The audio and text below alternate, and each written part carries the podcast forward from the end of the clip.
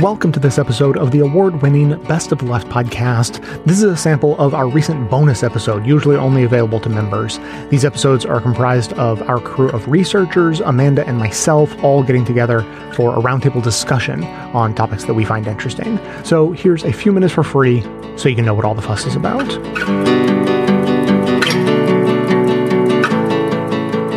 We do have um, like some pretty good and interesting articles that we're we're diving right into. So we have no time for nonsense.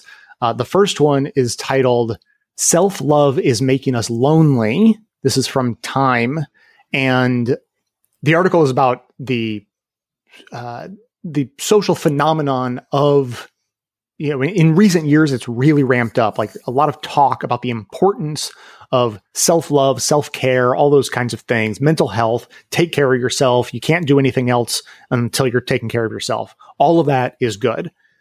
And then capitalism got a hold of it, and that is always bad. I mean, like, I guess there might be some exceptions, but um, if you're going to guess one way or the other, it's probably going to be bad.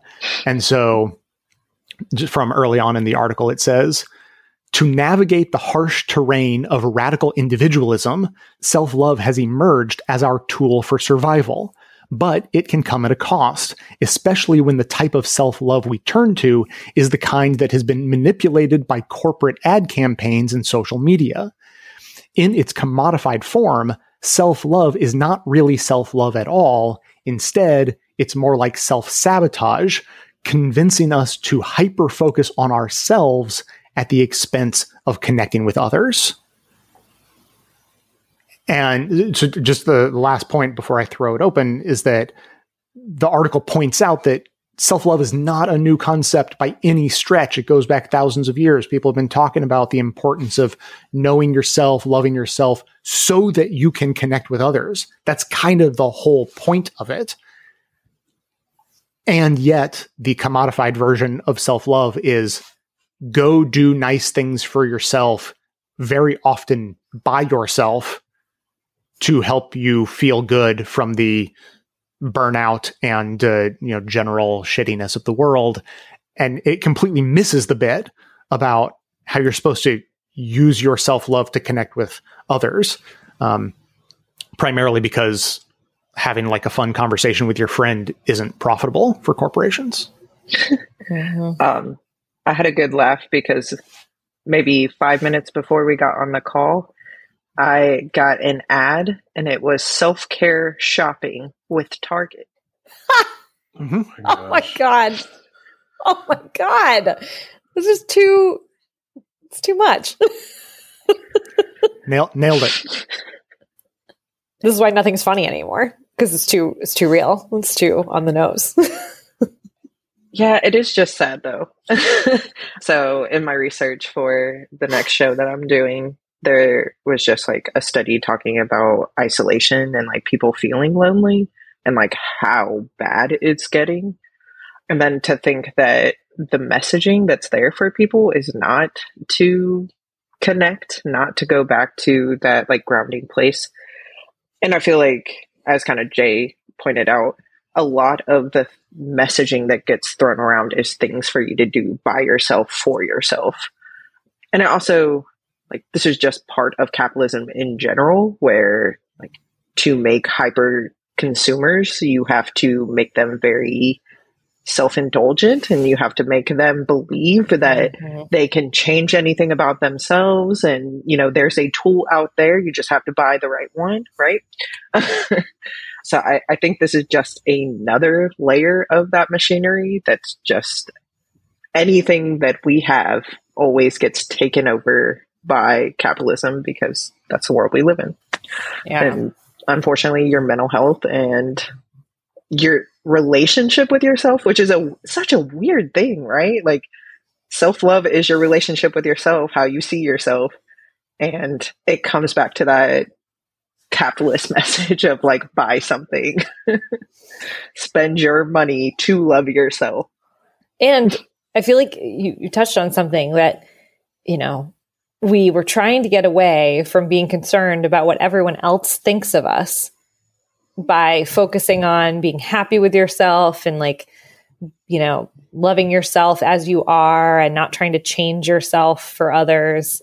And yet somehow we convert it into, and also you should judge yourself. And you aren't really going to be happy unless you look in the mirror and see that you look like everyone else and are doing the same things as them to dysmorphize your body, which I was just bitching about before we got on this call.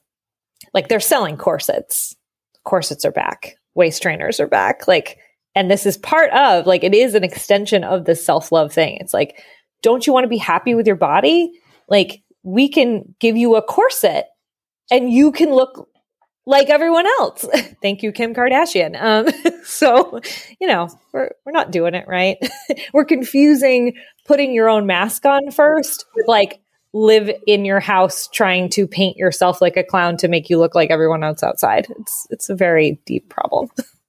And for this, it's not like self love is acceptance. It's self love means to love yourself. You can just change these things, and then Right. of course you'll Mm. you, you'll love that now.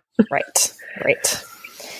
there's a big change like in the last few years with with this specifically like women have been told that you don't look good enough for a long time and here you should get these products men now are getting sold the same thing i get to, i have gray in my beard i'm How dare you, 45 Deon? i turned 46 this month yeah and i get told pretty frequently why don't you dye your beard like because i don't want to i'm fine with it i'm okay with the way it looks No way. yeah, but yeah, per, I, I Holy shit. at least once a month I get told.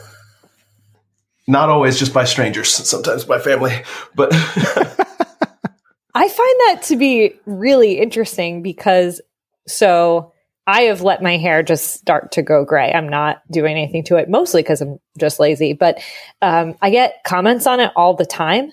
And it bothers me that people are commenting on it at all. But they also are like, that looks great. Like, did you do that on purpose? Mhm. Did you dye it on purpose? Like, so I find that to be an interesting shift that now men are getting new comments on their appearance when they didn't before. And I'm being praised for letting my hair go gray. So I was gonna say we are underestimating capitalism's role here because Mm. what Deon said, like there aren't just products for hey, you want to look like a model, come look like a model. Now you got a natural hair movement, right? So what kind Yep. of products can we push for you to love your true natural hair? Mm-hmm. and again, like Mhm. anything, Amanda, you're going gray. I'm sure there is a shampoo out there for you specifically Totally. that will help your hair magnify whatever. be whatever. lustrous. But- my gray. There's no limit. Once you accept yourself, once you say like I want my hair to be as natural as possible, it's just a pivot.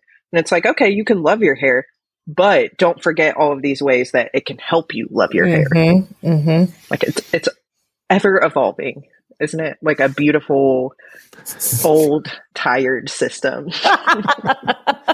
Or like an octopus that just wraps its tentacles around all of us and squeezes harder. That's Yeah. right. I mean, it, That's it's right. a it's a fractal. Like uh, Mhm. you know, w- once you think you're past one bit, it just No. you know the fractal Yeah. keeps Yeah. going deeper and deeper forever. The quote that is right on point from the from this article is. We can see examples of this on social media where it's common for women to be bombarded under the guise of self love and self care with advertisements for Botox and Pilates machines, advanced skincare wands, and organic hair growth serums such products don't serve to bring women close together. Instead, they promote self preoccupation, negative social comparison, and rattling insecurity. That's Yeah. the self love Yeah. industry in a nutshell.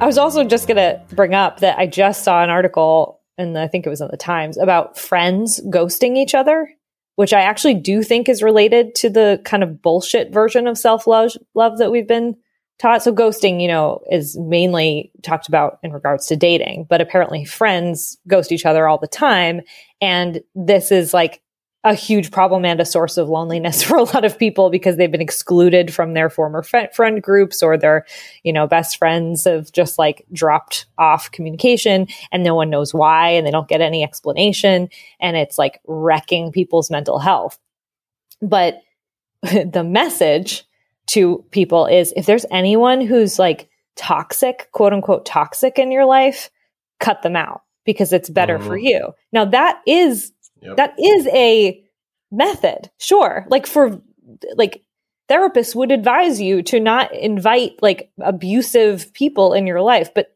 people are over utilizing that and saying like anyone who bothers me at all is toxic and I'm going to cut them out of my life.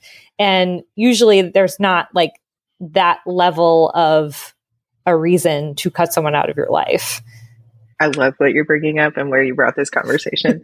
I didn't make this connection, but just thinking about it, I'm like, we've become less tolerant of others. Yes. And I actually had this conversation with Allison because of an interaction we had with two other people where I'm like, bec- I don't know if we want to blame social media, technology, also the pandemic. A lot of people now working from home, not directly in one another's space. And then again, that preoccupation with yourself and your discomfort and your that we our tolerance and what we're willing to accept from others i feel is so much lower again you're thinking well if this is inconvenient to me i'm not going to do it and i also think that social skills like people would rather not communicate and not be honest like they would rather yes. just ghost yes. them they would rather not talk to their friends instead of dealing with that confrontation or just that direct communication mm-hmm. for whatever reason. Again, you could use the explanation, well, it wasn't worth my energy. Mm-hmm. Like you hear that, like people talking about your totally. energy, which is true, right? I'm not out here promoting having toxic friends. Right. But someone who's annoying is different from someone who's toxic and abusive. yes. Mm. And I also think that you owe the person, like, if you don't want to hang out with them, just say that. Like, right. you do owe them. Right. I'm, maybe "owe" is too strong of a word, but like people deserve to be treated a certain way. I yeah. would want to be communicated with if I'm annoying someone, if I'm asking too much of someone, I would want them to tell me instead of just not responding from three to four days and hoping I picked up the hint. Like yeah and and i think you're to your point erin you're saying like i don't know who to blame but technology is definitely helping us do this e- more easily right because everybody communicates through text message or you know on social media or whatever and so it's really easy now to because we don't see each other in communal spaces very often unless you're talking about like you're i don't know maybe you have kids and you interact with the parents of the friends of those kids but like for a lot of people you can very easily just like not run into anyone. and so the only point of communication would be through technology. And it's so easy to just stop doing that. Yeah. And, and so I, I guess, I mean, the, the connection here is that the social normalization of you know navel gazing as amanda phrased it or or you know whatever version of of self-love focus you want is that it gives people the totally wrong impression like it's okay or healthy for them mm-hmm. in the long run to cut people out of their own lives kind of willy nilly as though there's like an infinite store of friends who are just going to like, well, I'll just replace them with some other friend. And I, I feel like that might be something that young people are more prone to do, and older people are like, oh my God, hold on to your friends. You'll never make another one. Don't you understand what adulthood is? You can't make friends after you're out of school. Like, but even, but even I, no, no, one's made a are, new friend in 10 years. Yeah. But even older people are doing this. I mean, at least from the, the ghosting article I was reading, it's like, you know, people in their 50s and 60s with, in a friend group that they've known for decades and someone just gets cut out. Holy crap. like, that's messed up. Well, that's, that's pretty, I mean, it's, it's it's more inexcuse or I mean I the bar needs to be higher, yeah. obviously. But yeah. I mean like for for an older person who knows damn well that there aren't just like new people wandering into your life all the time, they're like they you would hope that those people would would really think hard before kicking people out. But but social factors are strong. I have to make this connection just so that we can laugh at this together or whatever, right? so the companies that are selling you the messaging to take care of yourself, love yourself, spend money to do such. And therefore you're, you know, isolating yourself. Like, why are you so annoyed with your friends? Why are you so irritable? Why do you want space? Why do you need to protect your energy? Because you're using that energy for labor. and you're working for those fucking companies that are going to turn around. and then just because I worked in mental health, so now I got to connect it there my mental health organization sold packages to those companies to teach their employees about self care. So again, they can stop missing work for mental health, produce Ooh. more, you know, labor and cut off these toxic people from their lives so they can just do that. Um, yeah, again, all forms of beautiful capitalism interlinked. Erin, I don't. I, what you're saying is making me uncomfortable, and I don't know that I have the energy to deal with you right now. Jay, I'm I'm sorry. I can't afford to lose any more friends. Like, you're not going anywhere, bud. That's it for today's free oh sample. Oh There's lots more of that particular episode, as well as there being dozens of past bonus episodes that you get access to in your feed the minute you sign up as a new member. Paying members are who make this entire show possible, and so these bonus episodes are a fun way to say thanks to them for their support. In addition to those full bonus episodes, members also get bonus clips in every single regular episode, as well as there being no ads in the regular show. If you would like to be our newest member, you can sign up at bestoftheleft.com slash support. You can use our Patreon page, or you can do it from right inside the Apple Podcast app, and links to get there are right in our show notes. And if you can't afford membership, I offer free financial hardship memberships. Just drop me an email to j at bestoftheleft.com and we will get you set up, no questions asked. Or again, to sign up and support the show and our ability to give away free financial hardship memberships, visit us at bestoftheleft.com slash support. Thanks for listening.